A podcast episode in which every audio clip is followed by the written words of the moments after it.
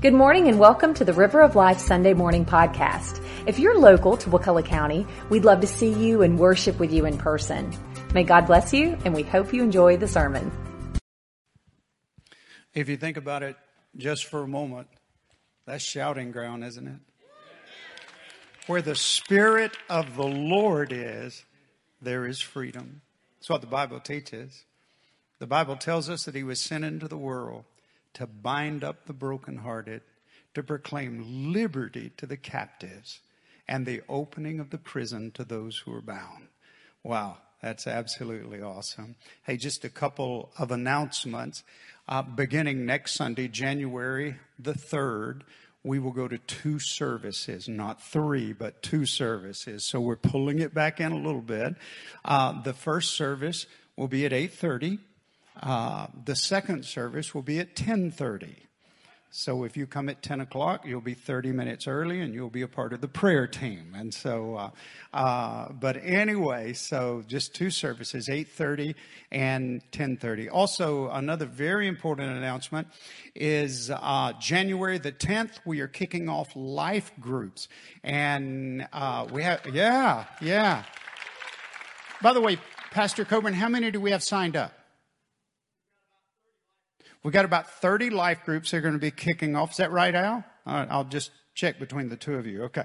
Um, and so uh, we have directories in the lobby. Pick up a directory, look through it. Um, pray over it, ask the Lord where He wants you to get involved, and then get connected in a life group. Also, uh, as always, and this will change next week, we want to go back to actually participating in a worship experience where we bring our tithes and offerings. We'll do that. But for today, um, the uh, tithes uh, and offering boxes or at the exits. And so this time, one of our board members, uh, Brother Derek Gray, will come and minister to us. And as he comes, I would like for us to pray. Father, thank you for this day. Thank you for the Spirit of the Lord that brings freedom.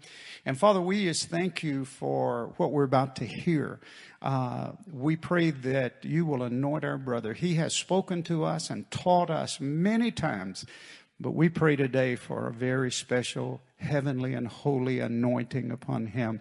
But Father, please, please don't just anoint his words, anoint our hearing so that we can receive it and that we leave here changed because we've heard the word of God. In Jesus' name, amen. Amen. Good morning, everyone.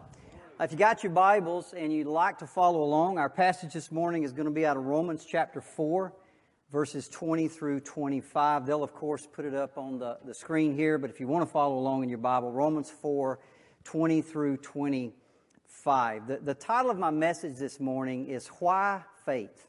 Question mark. Why faith?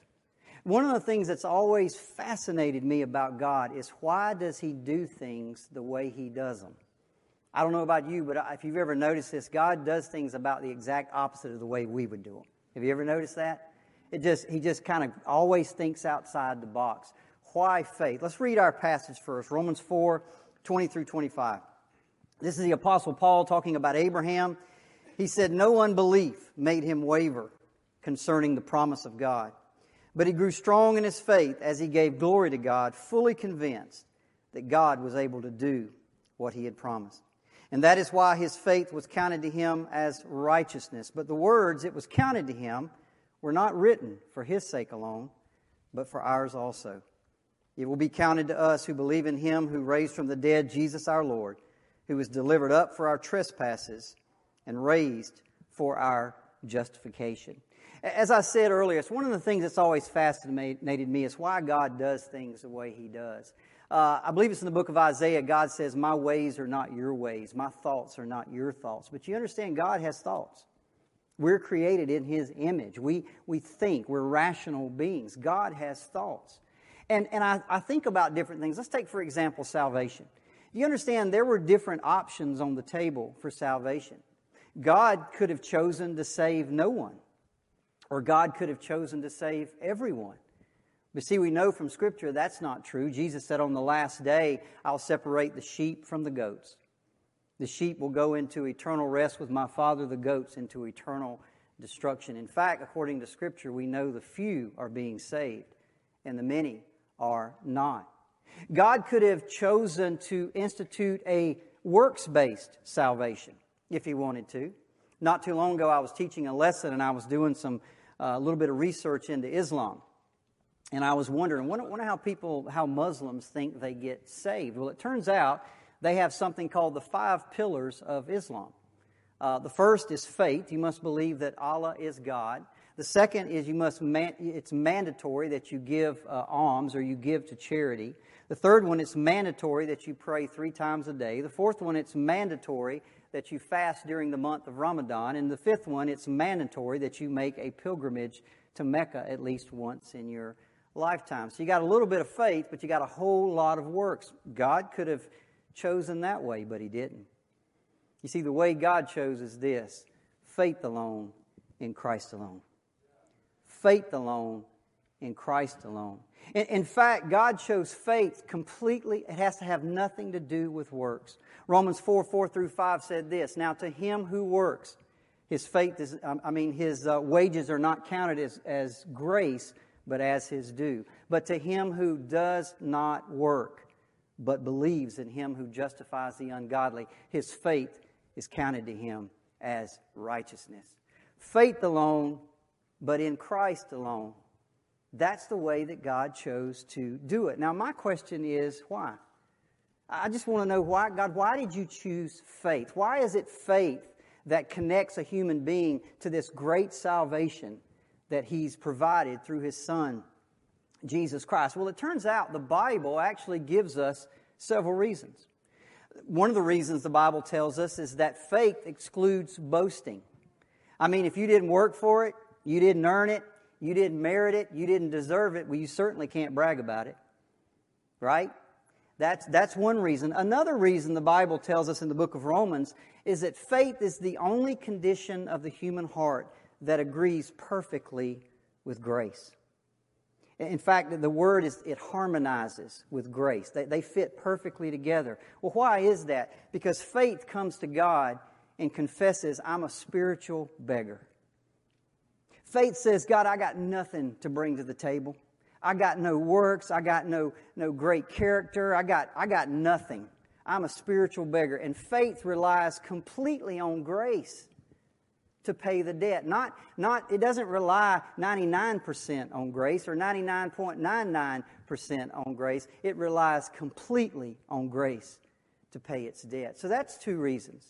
The, the third reason is one that we're going to talk about this morning, and the one that I want to focus on, is that our faith glorifies God. Our faith glorifies God. Let's go back and read verse 20. Again, this is Paul talking about Abraham.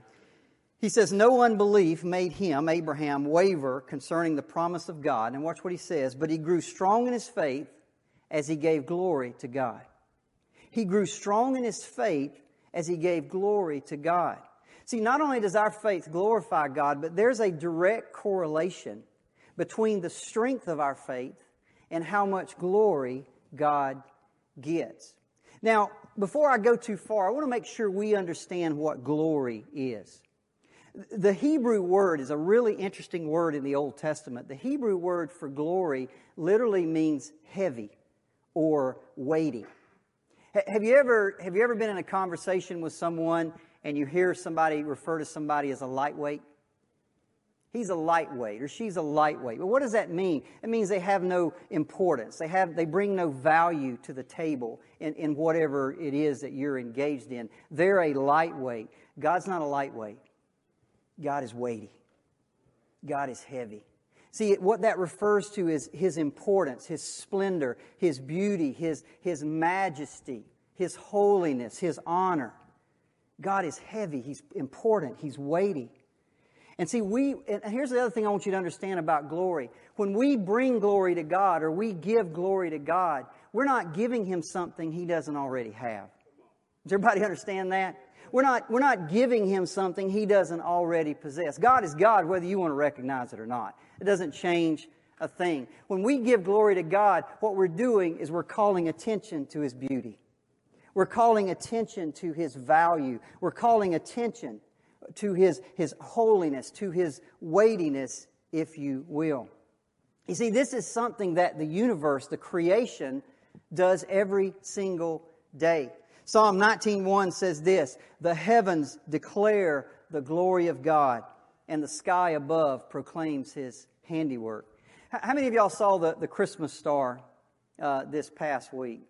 Um, I was reading about that, and it turned out when I read it, it said, well, it won't happen again for 800 years. So I thought, wow, this is an event of a lifetime. Um, a lot of people won't even be able to see it. I'm going to go see this thing. And I began to read about it, to research it, and thought, you know, that's something I need to know about. And I'm, I, I, you're probably like me. Once I get on the internet and look at one thing, I just go down a rabbit hole, right? I go to the next thing and the next thing and the next thing. Well, I begin to find myself looking at the size of the universe. And, and I don't know about you, but if you've ever looked at this, but the, the universe is unbelievably huge. In, in, fact, it's so big that scientists don't even talk about it in miles because the numbers are just, they don't mean anything to our minds. They actually talk about it in light years. So let me give you a little lesson this morning. A, light year is, uh, is the distance, or a, a light we know travels at 186,000 miles per second. Okay, that's how fast light travels. Now, again, that, don't, I, that doesn't mean a lot to me. I need some kind of frame of reference. So here's a good frame of reference. We know that New York to LA, the distance across this country is about 2,800 miles. Light can go from New York to LA 66 times in one second. That helps you a little bit, right? 66 times, like just like that, right? You didn't know you were going to get sound effects this morning, but just that fast. 66 times across this country in one second. Now let's zoom out a little bit and let's look at the sun. The sun is 93 million miles away from us. Light, it takes light eight minutes to travel 93 million miles. So the light, if you walk outside, the light you're seeing was actually created on the sun eight minutes ago. It takes it eight minutes to travel here to our eyes on this earth. Now that's a long way. But let's zoom out even further to our solar system. How many know the name of our solar system? Actually, the galaxy. I said it wrong, right? It's not our solar system, it's our galaxy. Our galaxy is the Milky Way, and the Milky Way is monstrously huge. Scientists have, have measured it, the, it is 100,000 light years across. That means, let me put it in a frame of reference, if somebody on one edge of the galaxy turned on a flashlight, it would take 100,000 years for somebody on the other side to see it. A hundred, that's just our galaxy. By the way, our galaxy contains 100 billion stars. 100 billion. I got interested and I thought, well, you know, when you walk outside at night, I wonder how many of those 100 billion stars you actually see. Well, it turns out that on an ideal conditions, if you're out in the middle of the desert and there's absolutely no uh, uh, light out there to interfere and the, and the conditions are absolutely perfect, that on a night you will see about 5,000 stars. That's the most you ever see. 100 billion, and with the naked eye, you can only see 5,000. By the way, our galaxy, this is where it really gets mind boggling. Our galaxy is not the only galaxy. Our neighboring galaxy is a galaxy called the Andromeda Galaxy. It's 220 light years across. There's another galaxy out there that's named IC 1101. It's 4 million light years across which means if somebody on the edge of that galaxy turned on a flashlight, it would take four million years for light to travel across to the other side of that galaxy. By the way, do you know how many galaxies are in our universe? Scientists estimate one trillion. A trillion galaxies. And each one of those galaxies contains a hundred billion plus stars. Now, I don't know about you, but I'm thinking, what's the point of all that?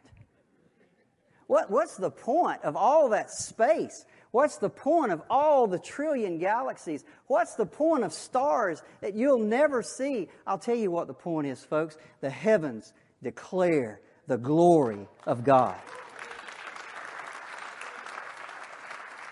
The heavens declare the beauty, the majesty, the splendor, the, the weightiness of our God. In fact, I, I, put, I like to put it in, in, in my own way. The heavens are screaming, What kind of God is this that created all of that with the word of his mouth?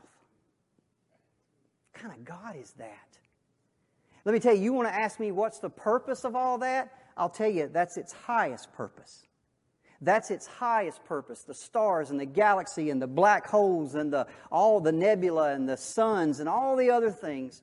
Its highest purpose is to call attention to the weightiness of God. Now, let's zoom back in.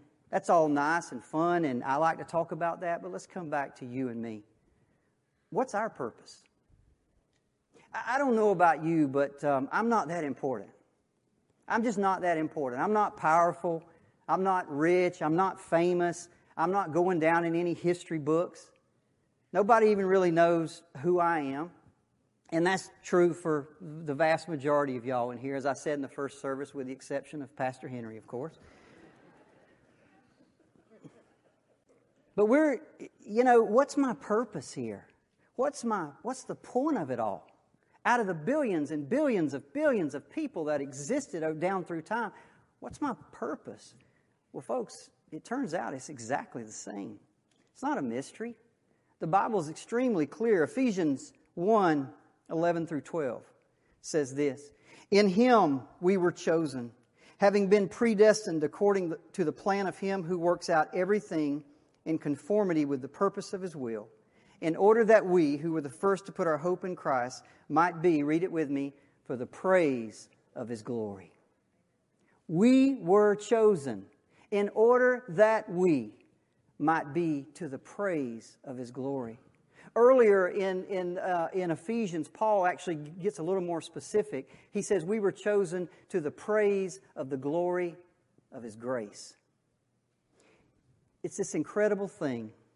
It turns out that you and I can glorify God in a way the universe never can.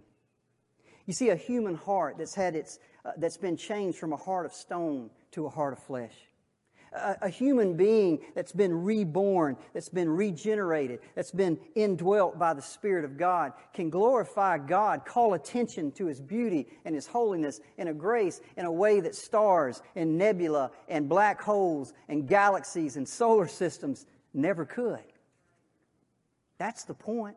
That's our purpose. Now, I want to get down very specific this morning. How do we do that? If that's my purpose is to glorify God, how do I do that? Well, it turns out in the Bible, there's a lot of ways to glorify God. I can glorify God as a father. The, the book of Malachi says that one of the reasons my wife and I are married is to raise godly children.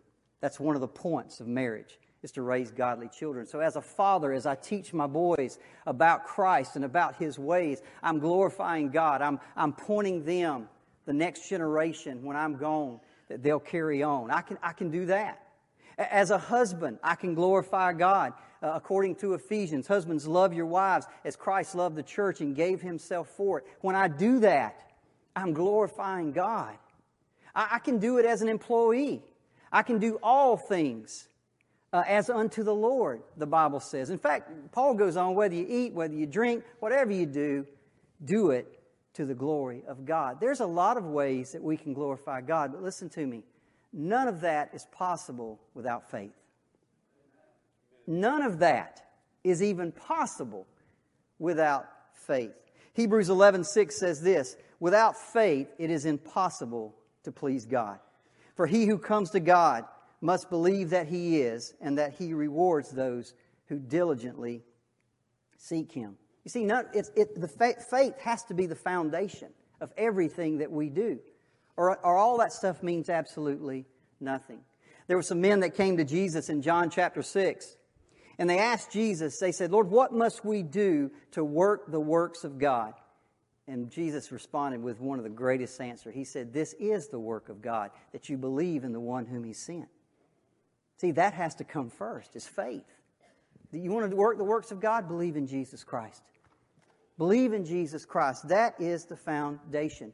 So it starts with faith. Well, how does faith glorify God? Well, let's go back to our verses, verses 20 and 21, and let's, uh, let's read that. It says this about Abraham No unbelief made him waver concerning the promise of God, but he grew strong in his faith as he gave glory to God. And here it goes being fully convinced that God was able to do what he had promised. That's how Abraham glorified God. He was fully convinced in his heart that God was able to do as he had promised. You see, folks, that's what faith is. It's pretty simple. It's just believing that God can do what he said he would do. It's just believing. I don't need stuff. I don't need things to prop it up. I just believe it because he said it. That's what faith is. See, faith says, I'm going to trust God to work all things for my good. That's Romans 8 28. By the way, that's the good things and the bad. I trust God that He's going to take all those things and work them out for my good.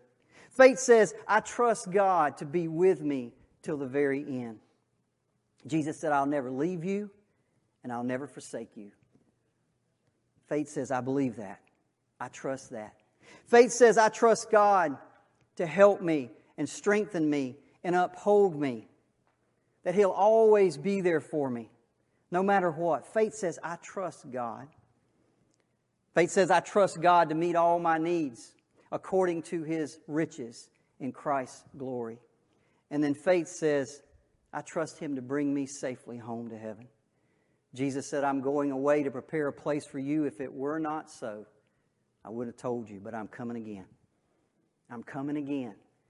And faith says, I believe that just because he said it. I don't need anything else. Faith says, I trust that. Abraham, man, what a great guy to study. What a great guy to study. Yeah, I told Pastor Henry before we started, you know, you read the whole Bible with Abraham, faith. Nothing's really changed. Nothing's really changed. It all started with faith and it all ends with faith. God's just asking us to believe in Him. Abraham, one day, God brought him outside his tent. He said, Abraham, I want you to look up. And he says, If you can number the stars, he said, that's how many descendants you're going to have. Now, obviously, we know there's only about 5,000, but when you look up at night, it's, it looks like a lot, doesn't it? He said, that's, if you can number them, that's how many descendants you're going to have. Now, by the way, Abraham at the time was 99 years old. His wife Sarah was 90 years old. They had been trying for years to have a baby. Years to have a baby, and it just wasn't happening. It never did happen. In fact, now she's 90 years old. Her, uh, her, her, her childbearing years are behind her. Um, she's past that time. She, her, her womb is dead. She cannot have any children. And God says, I'm going to give you offspring. And Abraham said, Okay, I believe you. Just that simple. He had no idea how God could ever make that happen. He had no clue how God was going to bring it about. He didn't need to know. He just said, I believe you. And the Bible says that faith was counted to him as righteousness. Listen to me. When you trust God in a situation like that, what does it say about God? It says he's trustworthy. It says he's beautiful and splendorous and honest and holy and, and majestic and all of those things when you just believe him. See, that's how we as human beings can glorify him in a way that the sun can't believe God, the universes can't believe God, none of this stuff can, but we can we can just take him at his word, and that glorifies God in a way that nothing else can. There's another story about Abraham that I absolutely love. Abraham and his, because it's so indicative of his faith and the beauty of his faith. Abraham and his, his uh, nephew Lot were, uh, uh, had been together for a long time traveling, and in that day, of course, uh, they had a lot of servants and they had a lot of uh, family and they had a lot of cows and sheep and goats and camels and whatever else people accumulated in those days. And it got to the point where there were so many animals and so many people that they just, the land couldn't sustain them anymore. There just wasn't enough grass, wasn't enough stuff that they needed. So Abraham came to Lot. He said, Look, uh, you know, I'd love to stay together, but we got to break up. We got to go one way or the other. Now, Abraham was the older, he was the uncle. It fell to him. He could have chosen any piece of land that he wanted, but he didn't. He didn't. Abraham did it a different way. He said, God, I'm going to let you handle this. So he went to his nephew and he called him in, and I think it's in Genesis 13 9. And he said, Lot, he says, if you take the left, I'll go to the right. And if you take the right, I'll go to the left. See, Abraham just stepped back. And by the way, he opened himself up to be taken advantage of. But he put it in God's hands. Now, Lot, by the way, he took a different tack. The Bible says in Genesis, I'll read this to you, Genesis 13, 10, 11. And it says this listen, and Lot lifted up his eyes. And he looked over and he saw the Jordan Valley. He could see the Jordan Valley. And he said it was well watered, like Egypt, like even like the Garden of Eden. And Lot said, I'll take the Jordan Valley. And Abraham said, okay. And so Lot picked up and left, and he went over to the Jordan Valley, and he left Abraham in this dry, arid place. And a few days later, God comes to Abraham, and he said, Abraham, now lift up your eyes. Look to the north, look to the south, look to the east, look to the west. It's all yours. I give it all to you and to your descendants forever. See, God always rewards faith. God always rewards faith. Listen, there's a lot of people right now that are making choices based on what they see. There's a lot of people out there making choices based on how they feel.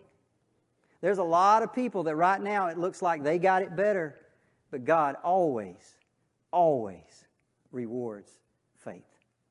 Folks, listen, that's not just for Abraham.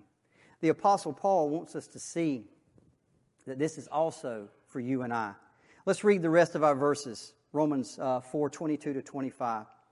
It says, That is why his faith was counted to him as righteousness. But listen, but the words that were counted to him, it was counted to him, were not written for his sake alone, but for ours also. It will be counted to us who believe in him who raised from the dead Jesus our Lord, who was delivered up for our trespasses and raised for our justification.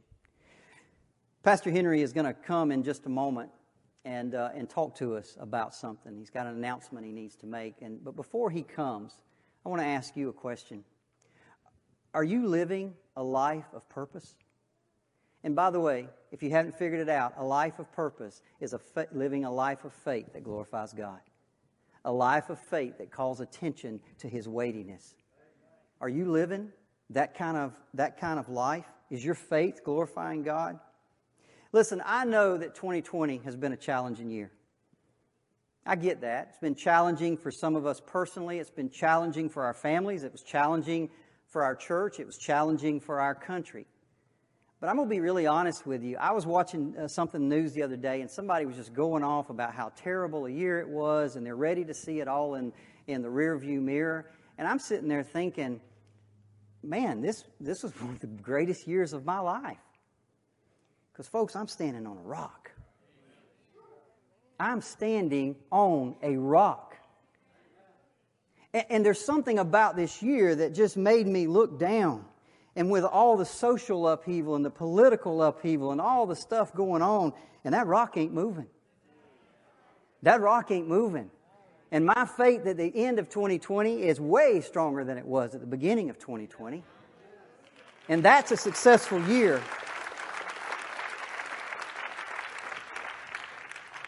Listen to me. We, it was challenging, sure, but life's always challenging.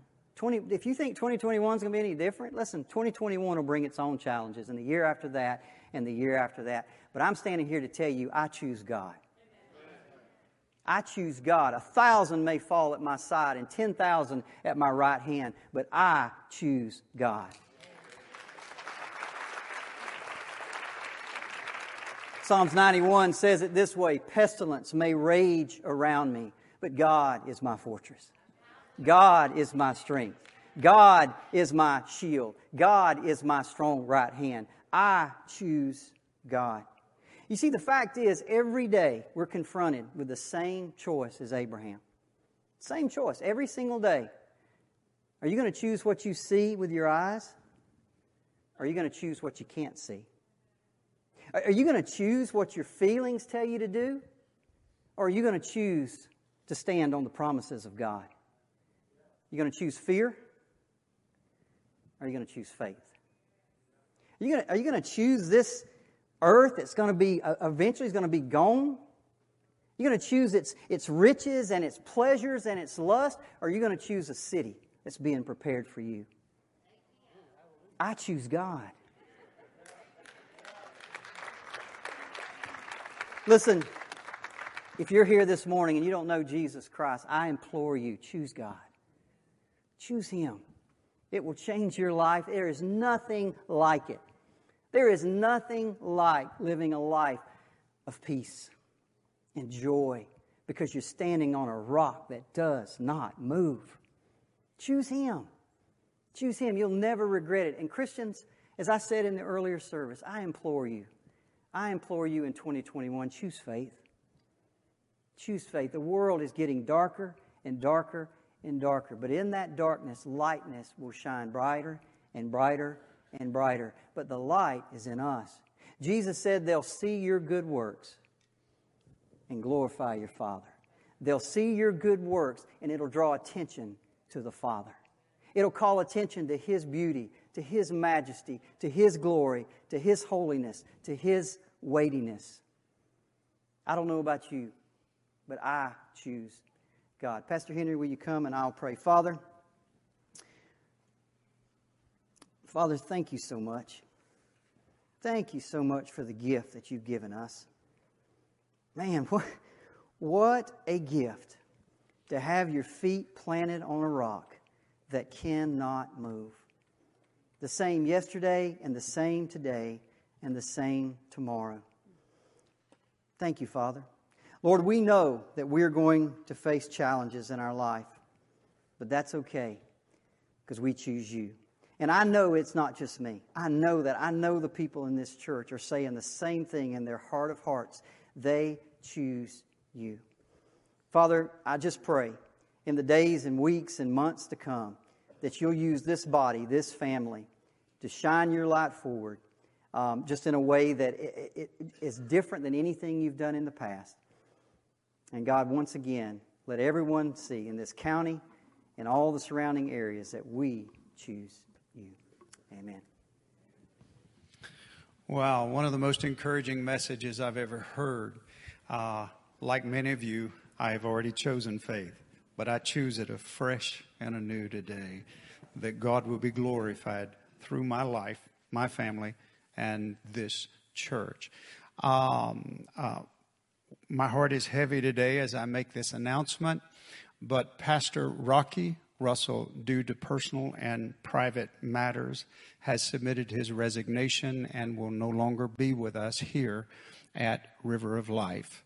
Now, because of this, I have withdrawn uh, my retirement plans, and I will step back into the senior pastor place of leadership.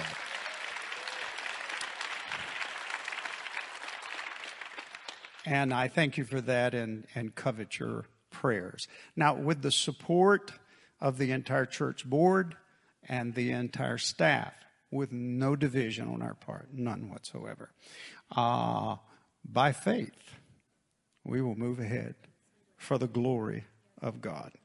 And God will lead us and God will guide us.